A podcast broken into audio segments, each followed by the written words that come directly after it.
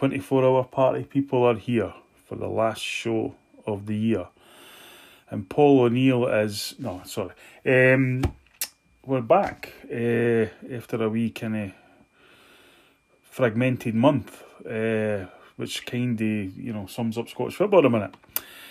So to join me for the last show of the show of the year, even, uh, is the man the Sevco Football Club of podcasting, Mr. Paul O'Neill.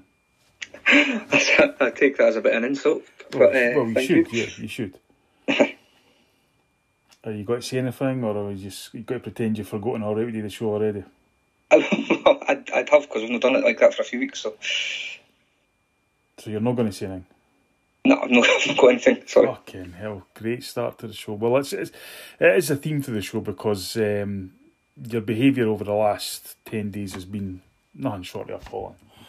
But we'll come on to that. Eh, right, let's get down to it. So, since we last saw you and whatever, there's been games and goals and all the rest of it, and Celtic won the first cup of the season, but we'll focus on the charade of the games yesterday, starting with Aberdeen 2, Dundee 1, in front of, I think, 35 fans. I think 500 that turned up. I know it a. It's, it's a horrible spectacle seeing the, stands empty like that, and the 500 token thing doesn't make any sense to me. But I guess that's a wider part of the conversation. But um, Aberdeen looked to me to thoroughly deserve their win. Dundee took the lead with an absolute rocket for Griffiths. I think that's about all he's got in his locker these days because I watched him play Hearts last week and he couldn't run anymore. But what about the Um, wall? What about what? The wall. Ah, it was a, a big gap in it, and it also he, he hit it though with a brilliant bit of swerve and it went away for the goalkeeper. But the, the wall should be standing better than that. Aye. So Hedges, who the Sportscene commentator said was playing his last game, do you know anything about that? No, I hadn't heard he was away. Like I knew there'd been interest. Like there's been rumours of interest in him and stuff, but I never assumed that would be his last game. Uh, I mean, he's one of Yeah. those players who Aberdeen fans idolise, but I think that's because they've been watching utter rubbish for the last 30 fucking years. I didn't really see much of him. Um, and then I think he's one of these guys that are really hot, hot and cold. Like one week he looks absolutely brilliant, another looks he looks a bit like a. Yeah, can I just stop you there, Paul? I'm sure the listeners and myself are aware, are aware of what the phrase hot and cold means. You didn't then tell us that means one day he's great and one time he's shite. We get it. See, this is it. This is this is ties into a lot of stuff that's going to come up in the show about your general lack of focus. um, and that you know everybody else has they got the same. Uh, the winning goal came from Lewis Ferguson, which is say, you know, looked likely because basically Dundee had done nothing, but then right at the last kick of the ball, Dundee missed an absolute sitter. Uh, Fontaine just couldn't get his foot round it at all. Um, it, it, seemed to be one of the ones that you're just waiting for him to prod it past the goalkeeper. And it never seemed to sit up for him at all. Or if it did sit up, he's just no no capitalising. I must say the Ferguson goal though, I think the keeper should be doing a lot better. It's it's basically it's a decent strike for Ferguson, but I think the goalie's got a hand to it, and if you get a hand to it, you should be should be keeping out. I think. Okay. Uh, and then, of course, at the after the game, we were treated to yet another interview for James Morose McPake, who, you know, thought about smiling once and then decided against it. uh, he's obviously not happy about this situation with uh, COVID having to play with. Was Dave Mackay was on the bench, wasn't he? Forty year old. Mm. Aye, I mean, I think that's. I mean, listen. I mean, everybody's been well, apart from obviously Sevco and yourself. You, you think he's immune for COVID, but everybody else has been hit reasonably hard, you know. And uh, I don't, I don't know what the rules are. I have no idea anymore. I don't know what what, constitutes getting you a, a, a call off. Why I don't know why Hibs got a call off and other clubs did they.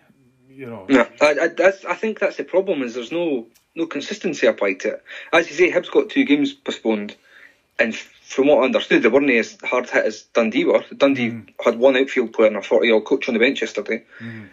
But then I guess the question comes as well: is what? Why can they not put youth players on the on the bench? Like Hearts were the same. The Hearts had six subs, and said we had some COVID call-offs and uh, stuff as well. But why can we not call up youngsters and put them in? Well, I, I, think a lot of it's to do with the fact that you know, where are the youngsters playing? Well, that's true. You know, I mean, obviously you've got the B teams, fair enough, but then the B teams ruling is if they play five first team games, they can't play for the B team. There's mm. no reserve league to speak of. There's no kind of youth league or anything fixtures happening. And do you think there'd be bounce games or something going on behind closed doors to keep players fit? But obviously no. Um, but but aye, it's completely inconsistent. So like Dundee United and St Mirren have been quite, have obviously been hit hard by it as well. And these guys aren't getting call-offs, and Hibs did so. You can see why managers are annoyed if if if they think they genuinely have a problem, an issue, and are getting ignored. But I think we're at a stage now with, with it that if you can field a team, we kind of have to just get on with it at this point. Well, Ange Postecoglou said regarding the youth thing that he said that our um, training sessions with the first team are more intense than any youth game will ever be. Mm. So if they can come through that, they, I mean that they, that was basically an expanded question on Barkas, who hasn't played a game this season and came in yesterday. Mm-hmm. You know, and it's like, oh, how can he just come straight in? Well, he's training hard every day. That's what. That's the reason you know, so yeah. you can just come into a game like that. But for younger players, I think it's more difficult, and I'm sure we'll come on to Mary's anyway. Uh, excuse me, frog in my throat. Uh, Hearts 2, Ross County 1. Uh, looked to be pretty, you know, bog standard home win for Hearts. Smith scored the first, Woodburn, slight area deflection, obviously. And then come the end of the game, they were hanging on. I know, it was the first half is up to uh, probably the best I've seen this playoff season. Um, we, we could have probably been three or four. We hit the bar on the, the post.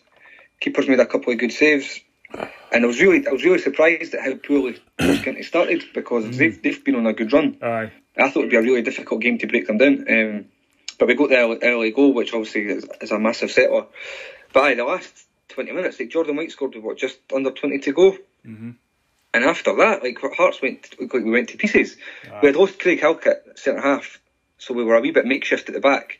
But we just looked like we could lost ability, put our foot on the ball, and control the game. Well, I mean, the shot coming, I don't think Gordon knew much about it. It just kind of hit him. Then, mm-hmm. then there's one of the headers coming in where you're just convinced it's going to ripple the net, and it just slides past the post. And at that point, you know, perhaps that's where the crowd aspect comes in, in the sense that there's no anxiety for one end and maybe a geeing up for the other, and you've just kind of got get go, got to get on with it basically. But aye, I mean Ross County. Um, I know Robbie Neilson kind of praised praised them, you know, after the game with the pace and power and all the rest of it. But I have to say, Robbie Neilson is still persistent with this jacket. I mean, it's, I, I can't quite put my finger on what his problem is like, but he's got two moods: raging or stupefied, basically. He's always... I did. I did notice before the game yesterday. I think he shook like the officials, one of the officials' hand before going to the dugout, and he looked absolutely furious even at that point. Like nothing had happened yet when they started the game. But he, and as far as I can remember, he never used to be like that in his first spell. He was quite affable, like a bit boring, but Well, as you saw, I mean, I don't know if you saw my um, match of the day, and it had the Man City Leicester game, and Man City's winning 4 0, and it cuts to Brendan Rodgers, and he's, you know, kin- kindy and passive, and it says, and what was he thinking? And obviously he's, think, he's furious, but he's not showing it. You know, Robbie Neilson, you always know what he's thinking. Because he's just standing there with his hands in his pockets f- like a fucking gunslinger at the side of the fucking track, ready to kill somebody. And, and you know, it's just sort of, I don't know. I think it's weird. Like I think he um, almost is, it's like he's grown his hair specifically for that, so you can push it back and make, just keep people aware that that's how raging I am. My hair's in my face. I need to push it back, kind of thing. I, I But- think as well that like even when he's like he got interviewed after the game and they're like, "Are you happy with the start of the season?" He's like, "Oh, I'm absolutely delighted." Like, show, tell tell your face that then. Like, just, you're allowed to enjoy yourself, especially when you get to halfway of the season and a break, and you can recoup and uh, uh, regather everything. But he does. He constantly looks absolutely furious. I know. All right, a Dundee United one, Hibs three. Um, I've said on this show for weeks, Dundee United have been found out, and they've not been able to come up with something else. Basically, everybody kens how to play against them. Um, Hibs goals, Hibs dominated. I mean, they were up there early in the season, do- dominated them in the League Cup, one three, and again Nisbet, Cadden, Murphy. Although I have to say the the Nisbet goals offside, surely. Aye, I thought so. I could see why Dundee United weren't, weren't happy with it at all. I mean, he's Um, behind the goalkeeper, and I always thought it was the two players had to be, aye. you know, in that. Because, sort of- guys, and, and you can see Colin went to speak to the linesman about it, Mm. but for whatever reason they've come to the conclusion that it stands. But um, you see, he went to speak to the linesman. He basically went over it. Was that offside? No, right. It's a goal, and that was it, basically. You know. I know, well, I, I think you're right though. Hibs completely deserved to win the game. Dundee United obviously still had quite a young team for the hangover for the COVID. They had at Ibrox as well, Mm, um, but they got they had a few players back, so they, they should have been a bit stronger. Um, but Dundee United never really seemed to show anything until they were two nothing down, and then uh, Glass scored a really good goal. And you think like the last few minutes that might give you a lift, but they just conceded again like right away. Well, you it's obvious. the game off, I mean, it's obviously. obvious to see why they've went for Tony Watt because they're desperately needing something up front, kind of thing. Mm-hmm. Um, Yeah, I do think that's a surprising move for Watt's part Well, though. As I said, I think it'll be. It's probably because he's getting the money Shankland was. Yeah. And why else would you go? I mean, this you know much of a muchness really in it. Um, for Uh, the club. I think as well, if it's a three-year contract, which is rumoured, then it's a Aye, good bit of security. There is that, and there's also the fact that you know he's not going to go to Celtic, he's not going to go to the Huns. He's already played for Hearts. There's only really Aberdeen, Dun United left after that, is it? I suppose or Hibs. Um, maybe doesn't want to tarnish his huge Hearts legacy. I don't know. um, okay, uh, where will we go now? We'll go to oh, aye, Sevco to St Mirren now. I mean, I did watch highlights, but really nothing to you know. No, about. it was a pretty pretty standard win. I think they scored again with St Mirren with injuries and uh, players missing with COVID. They've got to try and ride it for as long as possible and frustrate them, and they, they never they conceded after 14 minutes. No, A pretty poor goal for their point of view. I don't know. And then uh, And the, se- the second goal's the sort of goal that gets scored in the fucking 10 at sixes. You know, a guy, a guy Well, fucking, he said, where's the defenders? You know, you need to follow the ball, no? uh, you shouldn't be getting your own rebound on challenge Oh, fuck at this that. level. But, And once that goes in, it was it was done. I mean, they probably could have had another couple, but Anwick made a couple of good saves. But St will be desperate for the break now because made they're a couple of good saves, did you say? Anwick, Alnwick. Alnwick. I think you Aye. said Arnwick there. I was like, that's not his name. Alnwick. Like, Aye, Alnwick. like the place near Newcastle on the borders. Uh, Berwick, Alnwick Castle. Aye, where Blackadder Aye. was filmed, the first one. Aye, but he made a few good saves, but St Mirren will be I desperate love for the the way you've just tried to deflect away from that. You're supposed to be a well-paid pundit, and you've completely fucked his name. You've gone down the Mick, the Mick Shannon, Gary Lineker fucking route, and you're trying to fucking talk your way out. You're not going to do it, and that's enough about that game. They're not cunts interested. Eh, oh fuck! I Motherwell two. I've got the so I've got so much going on in my head about this game. Motherwell two, Livingston one. Uh, Van Veen with a great free kick, and then a header and Anderson for Livingston. Yeah. There's a few things I want to bring up, right? First of all, Sean Goss, his name. I don't like cunts with two names with four letters in them. Sean Goss. What was that all about? Well, I, I don't know. I'd have to take up with Mr. I mean, and Mrs. all- Goss. Aye. Ah, well, that's a, here's the fucking thing with these Goss cunts. There's Matt Goss. There's Luke Goss. What the name of the four letters? Maybe there's only like a, a certain amount of names they're allowed to use with it. Well, like at this point, Pre-approved you know, I thought you, I would do it. I thought you'd have done it. Uh, Jeremy Goss is flying the flag for against the four name wankers. Four letter. I tried to forget Jeremy Goss, Uh, to be honest. Well, uh, okay. Secondly, um, Graham Alexander looked like a fucking undercover CIA agent in the stand. with his long Mac and his fucking earpiece, as if he was just, you know, they when they're like trying to be like inconspicuous and no, no make folk realise they're talking at a wee in, thing in their sleeve and all that. I mean, he he literally should get a season ticket for the Motherwell main stand. He's in it that often. Uh, he's he's another one that's always raging at referees and. and I like what's he, he normally comes out and says something like, uh, "I can't say what I really want to say. if I would, I'd, be arrested." I know. Uh, and oh, another one, um, um, because the game wasn't that spectacular. David Martindale is fast becoming Holly for Red Dwarf. Honestly, God, like he's got that same monotone way he talking. His head, and when I say his head, I'm talking about above the eyes, is getting bigger every week. And his face, he could all if he put his two palms on his cheeks, he could be Edvard Munch's The Scream.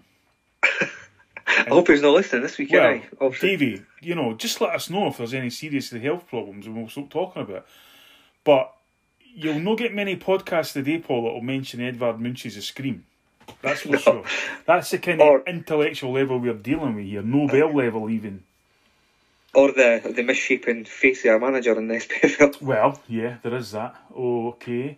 Um, but aye, Motherwell, you know, they, they've they've they've, um, they've really stabilised over the last few weeks. Basically, since that since that six one government to Sevco, Aye. uh, they've done quite well. Um, and I do So like home that. record's excellent. Like they just seem to.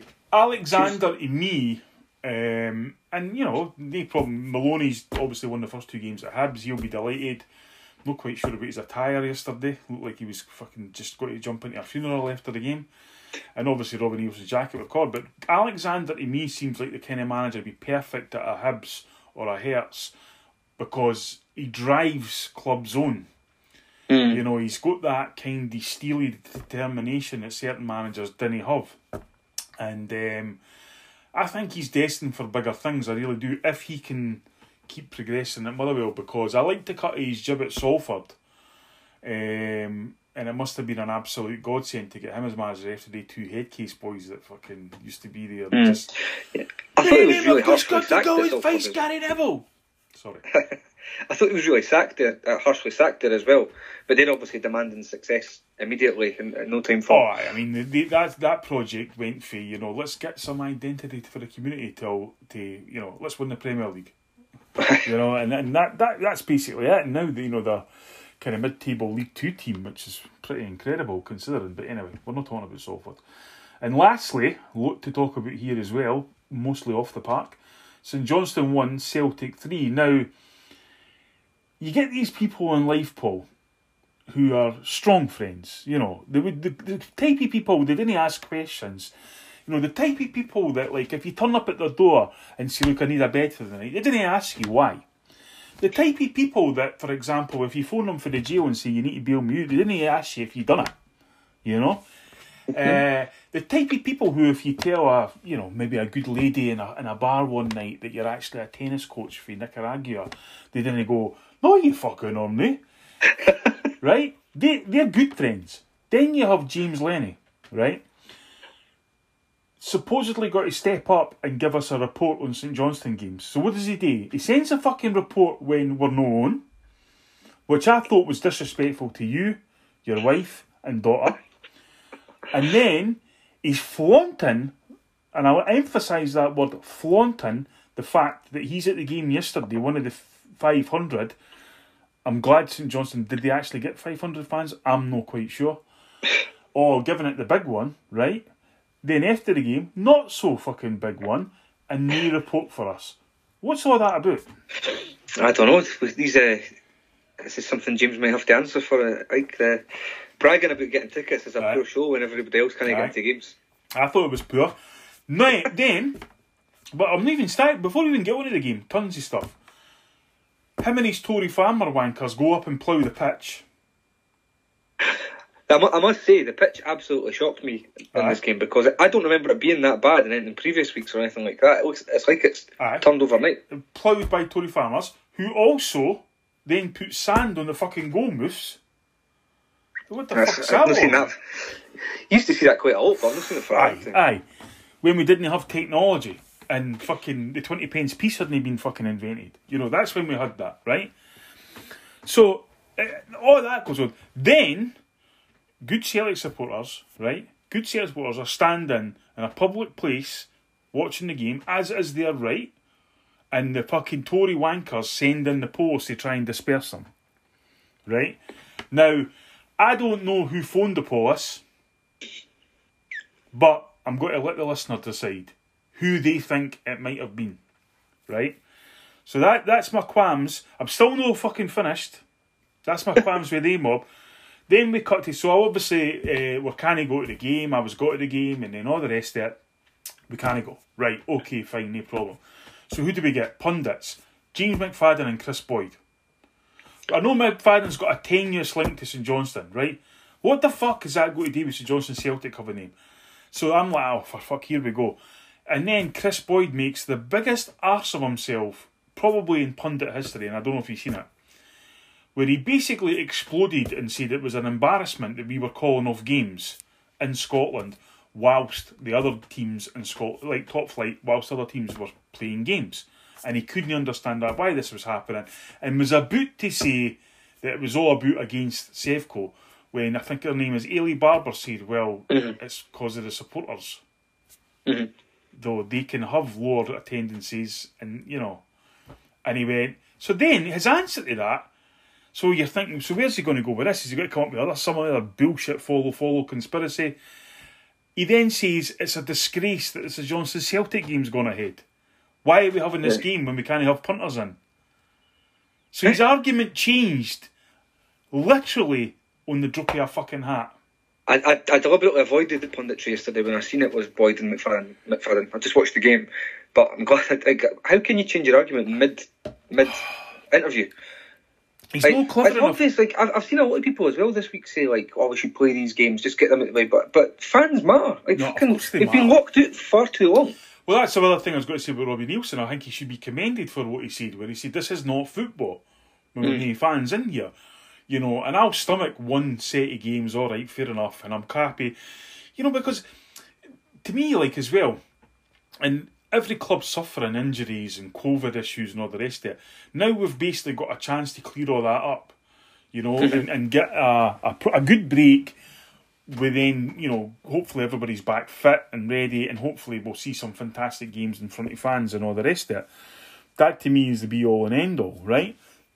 And if folk, folk think I'm coming for, oh, I just want Celtic to win and all the rest of it, when we'll talk about this, I'll want to ask Paul his thoughts on where Hearts are this season, and I'll give um, so far, and I'll give my thoughts on Celtic. It's not about that.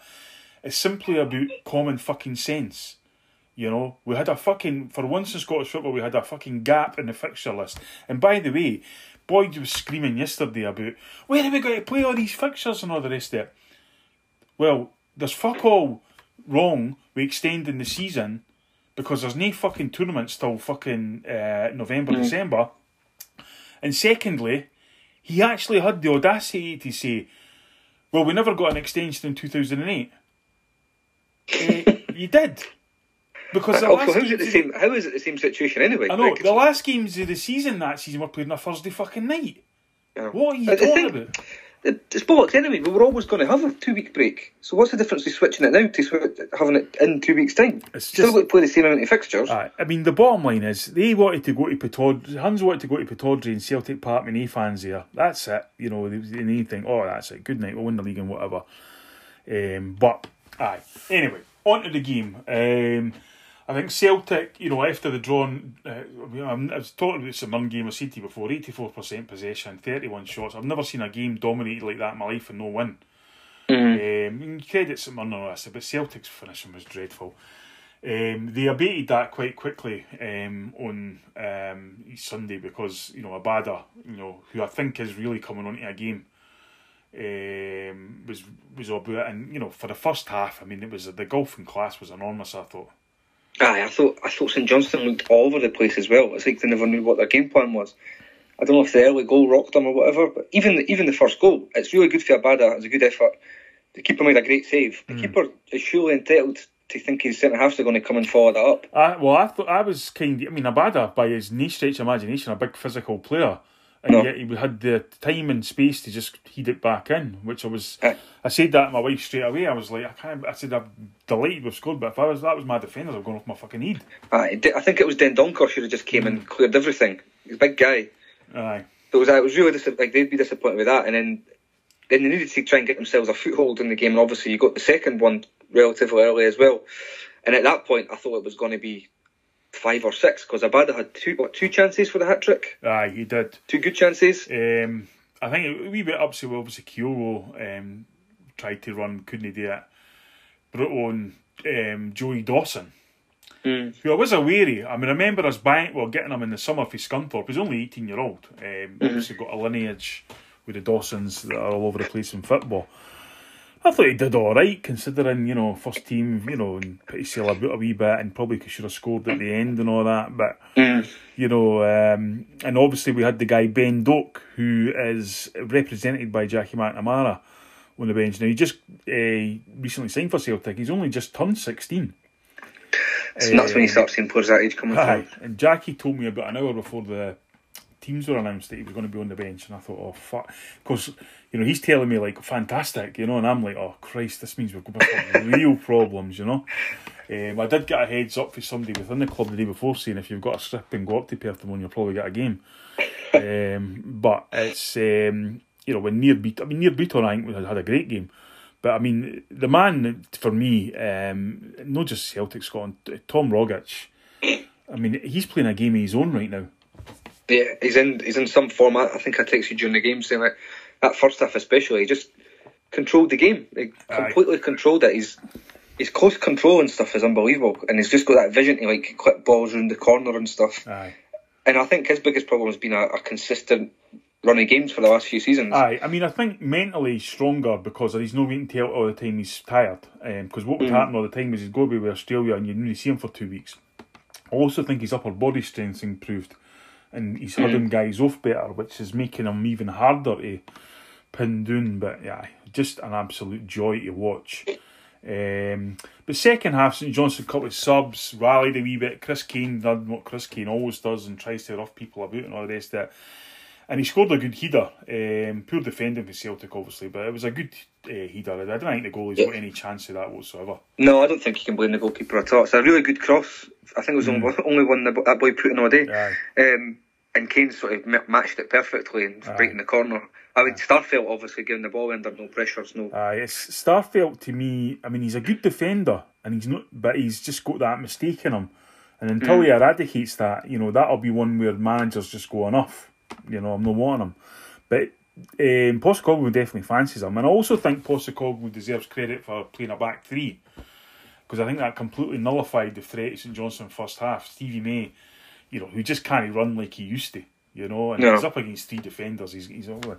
Um, and I think also Carter Vickers is he is the linchpin of the defence. I mean, for a guy to come in, for, you know, he was you know endeared to the Celtic support. Let's face it, he was endeared to the Celtic support straight away because he came for well, he played for a club called Catholic United, who I think um, got more money and shirts sold than when he signed for Celtic than ever in their history. You know, on one day as is our want. Uh, but he's been absolutely magnificent. You know, really has. But as I say, so Johnson Riley in 20 minutes, and then you're thinking, wee bit like Hearts, fuck's sake, how can you be so up, 2 0 up and cruising, and suddenly a bit mm. shaky, but you know, picked up again 15, 20 minutes to go. Beaton scores the third goal, and it's game over, basically. Yeah, aye. And then Dawson probably should have made it four as well. Um, I do think Neilson said something as well after the Hearts game. I think it's true. Is like in these games with no, no fans, like you can start off brilliantly because you can fire up in the dressing room mm. and that, but the game will naturally have a dip, oh, aye. and there's nothing to lift you. Aye. And that's when I think that's maybe like when the likes of County and St Johnstone get got that foothold back in the game when you. because internally to lift yourself is hard if there's no no fans or anything Oh, aye, like, I mean, driving you if, if that's a normal circumstance, Celtic have got both ends, you know, the park, some of the stand, main stand, and they were singing like fuck. You know, not just because they're 2 0 up, because everybody's pissed as well. Let's face it. Eh? Um, but that moves you on to just a couple. I mean, talking about where our teams are at this stage of the season. I mean, first of all, I think Celtic are well ahead of where I expected us to be um, in the sense of we've won a trophy, which is brilliant. That really blew the shackles away last season. Um, I said about two months ago that I thought we could overhaul Sevco, but that was before Gerrard left. And bottom line is Sevco have won nine games in a row and stuff, but and obviously we've been hit with massive injuries and COVID issues and what have you. But I'm happy where we are right now um, in terms of six points. I mean, I definitely think that's recoverable. People have said to me, guy I worked on United fans said to me, is Ange Postecoglou have to win the league? I said, no, absolutely not. You cannot expect a guy just to come in and fucking turn that into a league winning side in one season, you know? No. Having said No. that, I'm expecting money to be spent in January, big money at that for Scottish football. And also, I think there'll be if we get players back, the likes of Jota, you know, who's a huge player for us at the start of the season. Um, then you know we can, and obviously we can then have a real fist at the start of next season. But I mean, for me, Ange Postecoglou's remit was to be competitive again because people have already forgotten we were not competitive last season. Yeah. We were miles behind the league, both cups early, Europe twice early, you know, and so for what he's done in terms of, you know, league position, performance, and already winning a trophy. And winning the trophy, I think, you know, as I said to you, um, off air, it was that game was very similar to the 2019 Scottish Cup final, where you know we let a goal down and thought, "Oh, holy shit!" And before we could even blink, it was one all, and you're kind of settled again. And then, of course, a top player produces something that only top players can produce, and that's basically what happened in both games. And you know, I think that was a huge boost and a huge psychological lift for Celtic. Um, the disappointments. Um, I wouldn't even say Europe was disappointment. I thought we acquitted ourselves quite well apart from Leverkusen. But you've seen at home, you've seen away from home, the strides we've made since that game. The disappointments for me would basically be the two Livingston games. You know, we've not scored a goal against them. We've dropped four points. And that four points is huge, obviously. But, you know, whether it's insurmountable and all remains to be seen. But certainly I've no qualms about Ange Postecoglou or the way his team's going. But, uh, but as always with Celtic, it's basically a case of the board uh, backing them, and unfortunately, the same board and the same executive that were guilty last season are still there. They've just kind of shifted the chairs on the Titanic a wee bit and gave themselves new job titles and all the rest of it. So that's a big, big worry for Celtic still. And hopefully, the, the appointment, you know, to, to, to drop in the day before Christmas. Oh, we've gave Michael Nicholson the chief executive job. You know, like oh, the guy in the, the guy was already in the building. You know, we didn't need to go and pay out fucking he's a break. You know. So that's where we are. What about Hearts? Aye, I we cannot be unhappy with this season at all. To be honest, like came up and I, I wanted to be pushing for third, fourth, and I think people thought that was fanciful. But to be sitting what five points clear in third place, we've only lost four games in the league all season. We've got a good run of fixtures coming up after the uh, after the break, and I think we'll add one or two. Like we're, bringing in a, young Australian right, uh, wing back, which is an area we've been lacking in the, formation we play. A proper wing back with energy.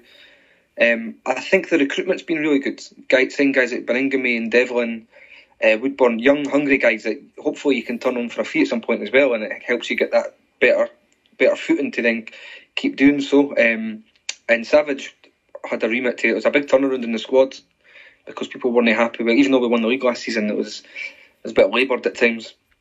And the style's been much better, and I think Neilson deserves a lot of credit for that because he was getting so much stick, and he's definitely made us a far more attacking team.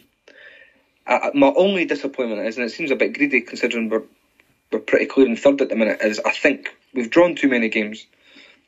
And if the turn the draws into wins, we'd be pushing for second or at the top end. This just now, we drew with Hibs at Tynecastle, we drew with Aberdeen at Tynecastle, we drew with Dundee at Tynecastle, we drew away at County. Like games that we were probably on top in the in the majority of them. And if you can turn them, the ones that are on like a, a tightrope into wins, that's when you really kick on. I think. Mm. But I'm really happy with the season. Um, we've, we've had a few injuries and stuff as well, but we've got players back. Like Souttar's been a massive player for us. Um, unfortunately, I think yesterday might be Souttar's last game because I've got a feeling we might sell him for some money Mm-hmm. because he's of contract in the summer. We do also need to get a few players tied up on contracts because we've got half the squad of contract at the end of the season. Mm. But I think we, we look like we're actually building something now, and you can actually see what we're trying to do. Whereas seasons gone by, there's not really been any kind of strategy. It's just been chucking players and hoping that they stick and turn out well. Um, and compared to this time last year, when we uh, no long after this time last year, so we lost to Brora in the cup. And the atmosphere couldn't be any more different. Like people are actually behind Neilson now, and it's not very often you see a manager turn that turn it around for that kind of dislike for him. So I, I you're think it's been about all in all- um, structure, it's been interesting that uh, a former Hearts manager now has a podcast, and who knew Mm. he, he knew everything about management all along. I Uh, and I've listened. But you some, talk, talk about the guys in, already in the building. That's what happened to Levein that time after Cathro. We've spent six, uh, three months looking for a manager, and Levein got the job. well, there's a couple of things. Um, first of all, it's actually a lot better than I thought it would be. I'll have to say that because he's been getting great guests. You know, um, Sam Allardyce was on, and Tony Pulis, Harry Redknapp, and whatever. Dick Campbell, who once again I broke yesterday. I mean, I know fucking hell, man, it's incredible. Um, does it bother you that it gets held at Tynecastle? I, I didn't actually realise it did get held Aye. at Tynecastle. No, every I knew that- most weeks. I never, I never knew that. Well, I, don't, I don't know why we're getting him any kind of platform, but it's obviously still connections at the club. Mm. Um, I, I've listened to one or two of them, and it is better than I thought it would be as well. Um, but I think Levein fancies himself as a comedian, which is he's no really. He's no. He's um, quite often somebody will tell a really good anecdote. You know, like the guys that really do them well, and he'll say, ah, "It's just like this," and it's no really like that whatsoever. you know. Um, but aye, so business is things. So, so here we are. Aye, this is it till um, we're back. Uh, well, football's back. I beg your pardon. Um, sorry, 14th, 15th, 16th, 17th of January. Uh, we will not be back till the following week because obviously Celtic are playing Hibs on this Monday night for some fucking reason. Um, so I want to talk about a couple of things that really pissed me off on Christmas Day. Okay, First of all, the walkers. the Walkers. Aye, these people who go walking on Christmas Day. What is that all about? It's not me. I'm It's Christmas too lazy for it. fucking day.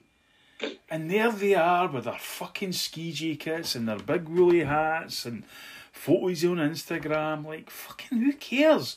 Why are you walking on Christmas Day? No. You know, I, that's. no, it's definitely not for me. I actually seen some boy jog past me on Christmas Day, and I Oh, didn't think to take a day off me. I know. See that? It's utter piss. It's just selfishness. You know, Christmas Day, it's like, fuck's sake, put your feet up. You know, there are people, to me, that is the fucking Larry David equivalent of guys sitting around beside guys in wheelchairs. You know? it's literally like, if you've got a time, a day off, and there's people out there, I've done it myself, I wasn't doing it this year, working on Christmas Day, fucking sit and enjoy yourself. Because then he jog past people who are having to fucking work because people need them or whatever it might be, and it's just fucking honey. It's it's middle class garbage basically. You know, it's um, you know Ebenezer Scrooge would fucking laugh at it. Uh, photos. Jesus fucking Christ! What has happened to this country? I reckon. I well, aye. I was the only person in Europe who didn't post a cheesy family fucking photo. I tell you before, with the Christmas jumpers, the teeth, and the thunder cunt faces in front of a tree. Look at how happy we are. Look at my spectacularly good looking, aye, right, family. You know? What the fuck is that all about? Social media is kind it's been there for years though. It's not, no, no, no. It, I'm not, I'm saying, fair enough, people have taken photos, right? No like they mm-hmm. do now. The like they do now is like a fucking photo shoot. Nah. You know, it used to be just, Ken, oh, here's the tree and all the presents for my lucky bairns, you know, the night before, which I can't stand because it's, you know, bairn, bring the show down, but there's bairns out getting fuck all. You know? No, I, I didn't like that either. And then you know, look at this, look at this, look at this. But now it's like they're all wearing matching fucking outfits, and it's all like, look at this and look at that. Christ almighty, I better get my Botox in before the photo gets taken, and what photo are we putting that in, and all the rest of it. Fuck off. Nobody fucking cares. No person gives a fuck about your family photos. I'm sorry, they just didn't. And the only reason they're giving you likes is because they're doing the same thing and wanting you to like their fucking photo. Aye, well, aye, it's became a bit of a pandemic with the, the, the matching jumpers. Unfortunate of phrase there, Paul, but um, Well, man.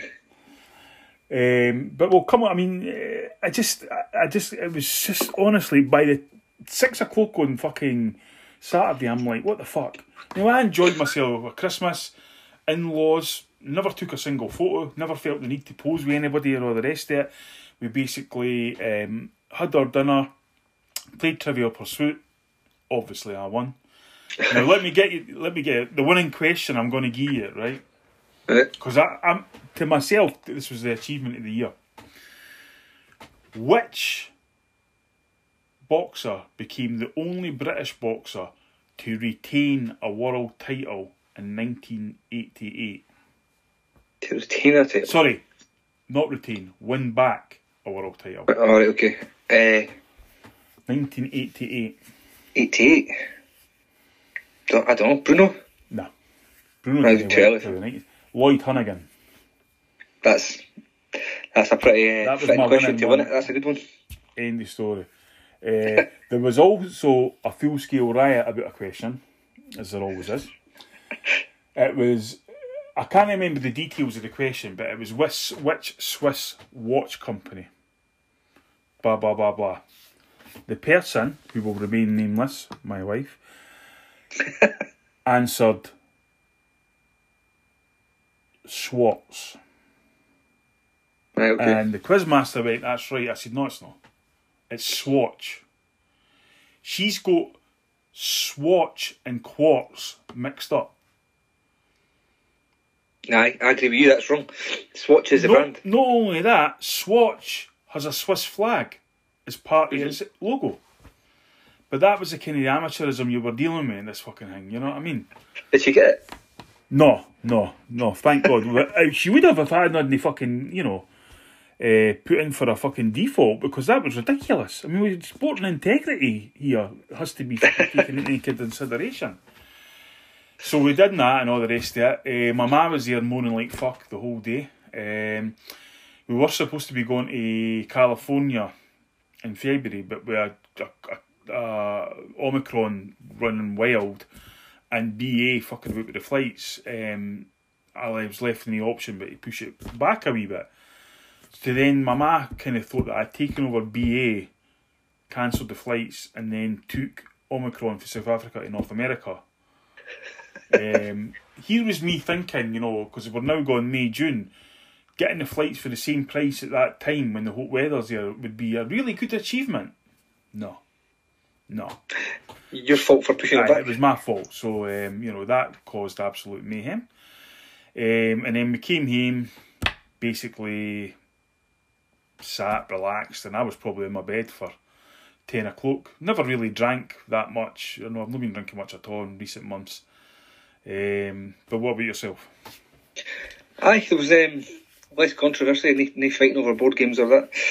Uh, it was quite similar. I went to the in-laws, I was relaxed, had a nice dinner. We came home pretty early because we had to get the wee one to bed and stuff because she fa- falls asleep there and you've got to car- cart her home and all that. It's a pain Oh, what, aye, must be real first world problem there now. it is, aye, aye, totally. Uh, so aye, we just had, it was Do quite a you mean, relaxed day. There wasn't see even, when you say that, do you mean you have to pick her up, carry her to the car, drive five minutes, and then put her to her bed? oh, she wakes up and stuff when you're, when you're Oh, trying to Jesus. transport her and screams. What you want to sedate Um, her like? I said her, no. Um, I'm the same as you, never really drank too much, had a few beers and stuff in my meal, but um, it was quite, I was just very relaxed, to be What was honest. the meal? uh, turkey and there was beef as well, and all, and all trimmings. Hmm. So it was it was nice, but there was no no board games or that. It was quite No? really quiet. No, Well, what, so what did you do then? Because my other fucking complaint was he was telly was absolutely appalling. aye, I did watch a bit of telly, but it was shite. It was you were kind of fucking trying to find something decent. Let me tell you what we watched before dinner, right? And you could sit for now to the day till the end of time, you wouldn't guess it. It's Fiona's uh, parents' house. His father, sports staff, you know, football, golf, the rest of it. We watched Motherwell 6, Hib 6. the whole game, by the way, not just the highlights. Dead festival. Um, and it was, I could tell the, the females, particularly my ma, were absolutely seething. But um, I was just looking at her saying, well, it's not yours. Simple as that. Aye, so what'd you watch? I honestly can't remember. There was some kind of music program, like songs for the year or something, which was shite. And then there was like some cooking. I was actually just felt like I was on autopilot when the television. I was playing with. I was playing with the wee one quite a lot, playing with our toys and stuff. Oh fuck! So she oh, was- your daughter. Thank Christ for that. I thought you were I put, saying playing with the toys and to stuff, jet one out helping set up, Right, aye. What, setting everything up. You uh, came one of the, the days when you. It used to be my dad like raging and trying to fit in bits of plastic that didn't fit, Aye. and ready to throw things across the living room. Well, again, that's Came enough for your mother and father's sex life, but. Um, so, aye, so you you went home early, so what time's early? Ah, about eight o'clock or something. Eight o'clock, that's, that's not early. Ah, well, it's no a full night. Normally, it's Oh, no, stop, stop, stop, stop. No, no, no, no, no. You've just, you've, you've just broken a golden rule there. Right, I'm te- stop right now. Who the fuck stays all night at some cunt's house on Christmas Day? That's, I that's, mean, like, that's unheard of. we've always done that. Oh, nah, there's something wrong with you, like. so what? What you've always and then went and then went home. Aye, have So- a few drinks and stuff normally. Just walked home. Uh, walk, taxi. Aye. Fucking honestly. I mean, this brings me on to you. So, so basically, we're into because I mean, I think your mind's wet to mush, right? Uh, we've went, you know, we've went into different rules, regulations, or rest of it, but you just seem to think that limit your exposure to other people thing, like Sevco Football Club, doesn't apply to you. No, I, I went to visit my brother for a couple of hours just so I could see, that's not the it's not in a couple of hours, but let's go on. It was a couple of hours. You've got you see, you know what you let yourself doing all the time. You forget your wife and his wife, the life guru, document every aspect of their life. But it wasn't that long. It was a few hours. It was more than a few hours. right, okay. But What's there, definition of a few? what, three or four? It was five. Okay. Right. So, what what was your thinking behind that? Because I wanted to see my niece and nephew. I wanted my daughter to see her cousins on Christmas. That is the height of self entitlement and selfishness. But Do you not good. think there are people out there who want to see their loved ones? Well, of course there are, but then the, the, the rules say, it's guidance. You can go. It's, No, they say no. test if you go. Stop. It's no guidance. It's a rule. It is. It's, the rule started yesterday. Yeah, and, and by the way, I said this yesterday. It says any plans that you had over Christmas or Boxing Day or No, Christmas no Eve, Boxing Day. Christmas Day. They never said eh. anything about Boxing Day. Sturgeon did say that. No, you're fucking meeting up as you go along now. Right, okay. Listen, you're But a anyway- role model, right? You can't just go swanning about fucking Scotland as you please. Oh, well, I can do it because I want to see my nephews. Do you know think people need to do that? Do you know there's Aye, people of- out there listening what to Of course, but I've not been going anywhere for the last two, three weeks. Well, that's fucking untrue as well. It's not untrue. You were in a curry house with me two weeks ago. And that was before any of this changed. Uh, no, but it, That was also more than two weeks. oh, aye, right, aye. Aye. Listen, you are a public figure. You cannot fucking have one set of rules for the fucking proletariat and one for you, right? Added to the fact, and this is a real cusp of the fucking issue, you're enabling a rat bastard like Chris. I wasn't there to see Now, his behaviour has been absolutely fucking abominable over the Christmas period. Up to and including matching fucking jumpers with his kids and wife, singing carols on an Instagram story together. I mean, Jesus fucking Christ. Hang on, he was singing carols. Yes, Well, it was a fucking hell. No, I didn't ken that. absolutely. I mean, we, do you know do your due diligence before you go to these places? I, I didn't. I didn't look fact- at his uh, social media. What due diligence do you do? The man's insane. and then, of course, the cherry on the top of the icing, you besmirch all your kids by putting hearts tops on them all at that age. Aye. That's Aye. disgraceful. Like, it fuck? Like, you, did your kids never have Celtic strips? hold on a minute. First of all, none of my kids have a father called Chris O'Neill. right? That's the fucking first one. Second of all, if I was in charge of the spawn of Chris O'Neill, I'd be doing everything I could to make sure they were nothing like him in life. I'm not in charge. His, that's his kid. But also, there's nothing wrong with a football strip for a five-year-old at Christmas. It was fucking Boxing Day. Sorry, but he got it for his Christmas. Oh, fucking hell. Well, I mean, that just shows you. We've already had. I'm only taking him at his first game if I get a free ticket. I'm only getting him a strip if it's on Christmas. No, before. I mean, what kind of nonsense is that? And you're I fucking didn't backing think this that. guy I'm pretty sure he's had a strip before. Aye, aye. Absolute fucking nonsense, right?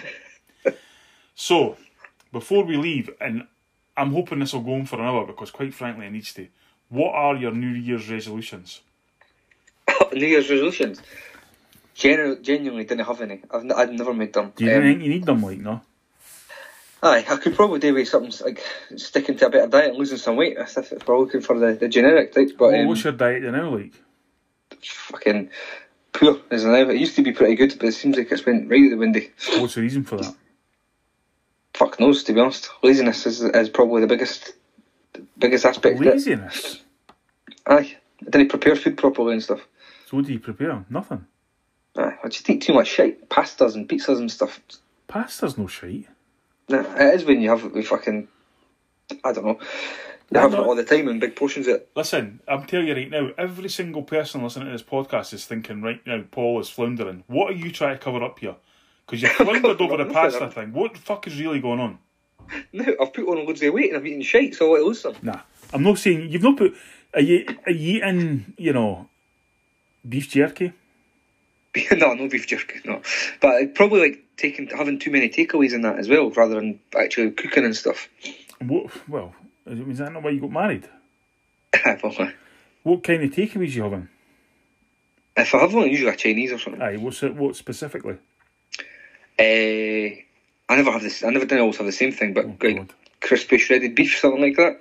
Oh fuck! Well, no wonder for fuck's sake, all that fried shit. I know, I know. There is something wrong. But. I've, I've, not, I've genuinely not got any resolutions. I'd never make them. You should. You should. There's a lot you need to change about your life. Do you have any? Well, first of all, I'm going off the bevy for a long time. Right? I already said well, I was going to go up, till California and then go off it, but um, I'm not enjoying it, and I want to get the feeling back. And I'm also, whatever I drink, I'm not getting happily drunk or, you know, Mm. having any merriment for it. So I thought I need to get back the feeling where six cans and you're half gassed because. Um, and I also didn't want to end up with like one of the hosey types who have to drink. you know what I mean? Uh, By the way, I should pass on that Hosey's currently got COVID. Um, alright? Unfortunately, I.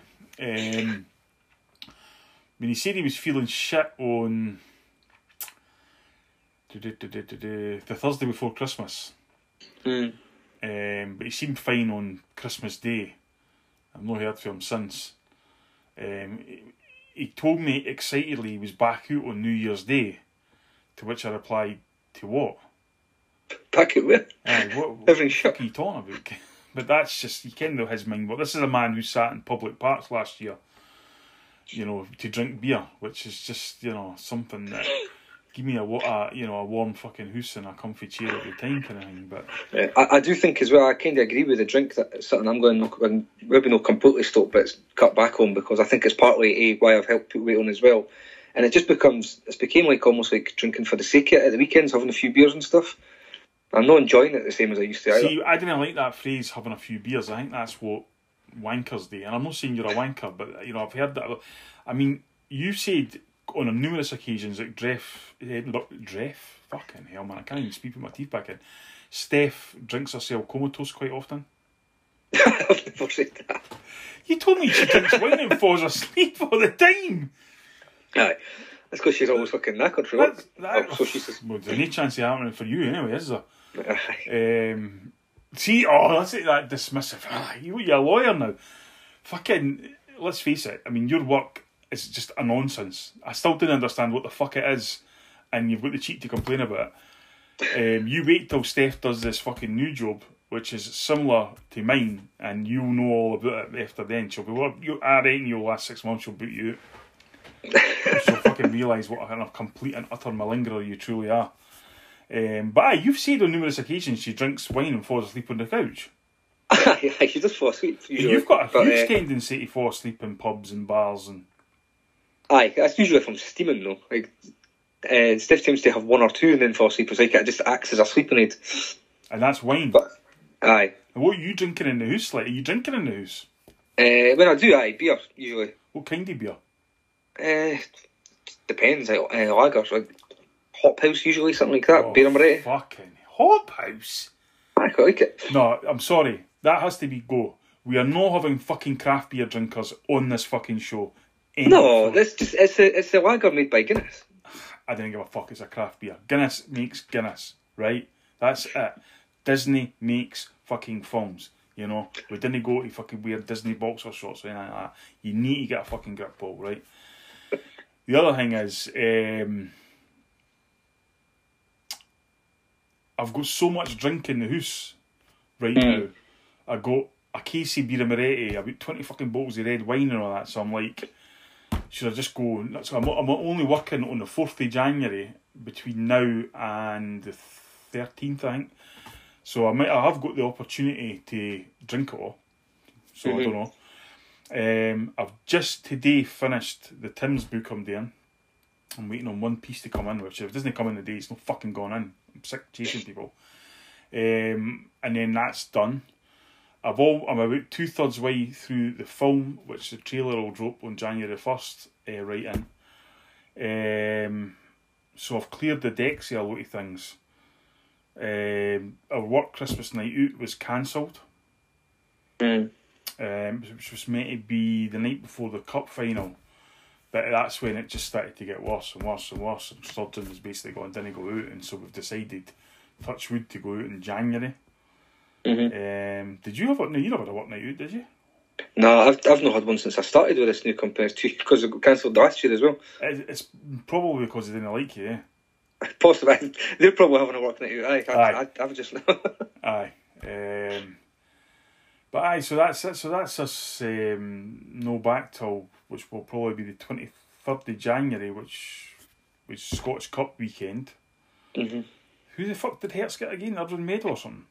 Fucking Auchinleck Talbot again. And that's doing time. Aye, doing it at Auchinleck this It's going to be played there. Yes, aye, I thought they'd maybe move it to try and get a bigger crowd, but It's they'll only, get a few thousand. So. it's only telly, isn't it? Aye, it's like twelve. Aye, twelve o'clock on a Saturday lunchtime. Shite. Uh, yeah. Especially get, especially when it's what two and a bit hours away, something like that. So you have to leave early doors. There's not much in a way there. It'd be good though. I'd, if I can get a ticket, I'd like to go down, but I don't. I think we only get a few hundred. What do you mean? It's Assuming crowds are back. Yeah, stop. What do you mean it's two and a half hours away? It's fucking in Ayrshire, isn't it? I bet it's like I'm pretty sure I, I checked that the it's like a two and a bit hour drive. That's because it takes an hour to get your driveway. um, aye, so who knows where we'll go with this season? Who knows where we'll go?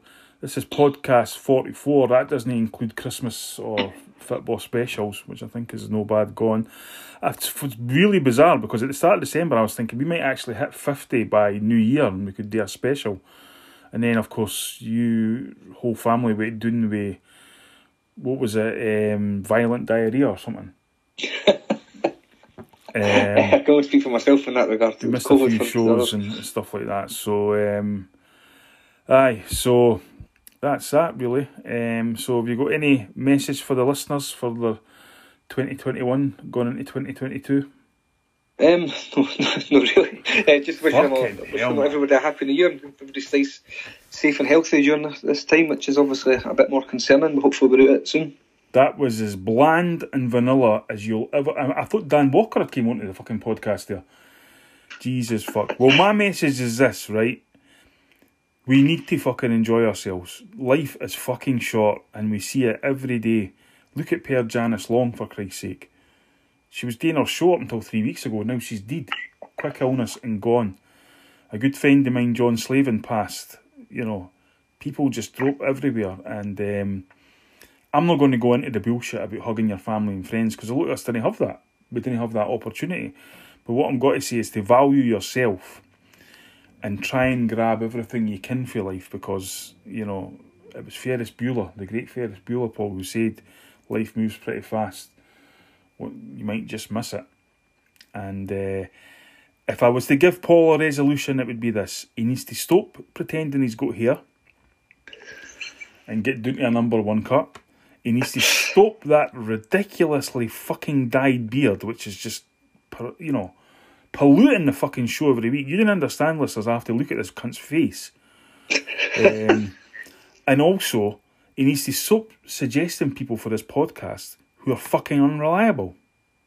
And we all know who I'm talking about. But until then, I'm going to dedicate this last one to Dav. And it's my mate Dav. And I'll tell you why. I've reacquainted with him in the last six months. Known him all my life. Um, but like anything else, you, float, you, you know, float away and all that sort of stuff. But he's coming back into my life and he's been a breath of fresh air. And um, he's a really, really good guy. And he set me on the path of a lot of things other than Celtic, really, probably um, that I enjoy and um, that you know about me. So, Dav, this one's for you, buddy. Happy New Year when it comes, everybody. Take care.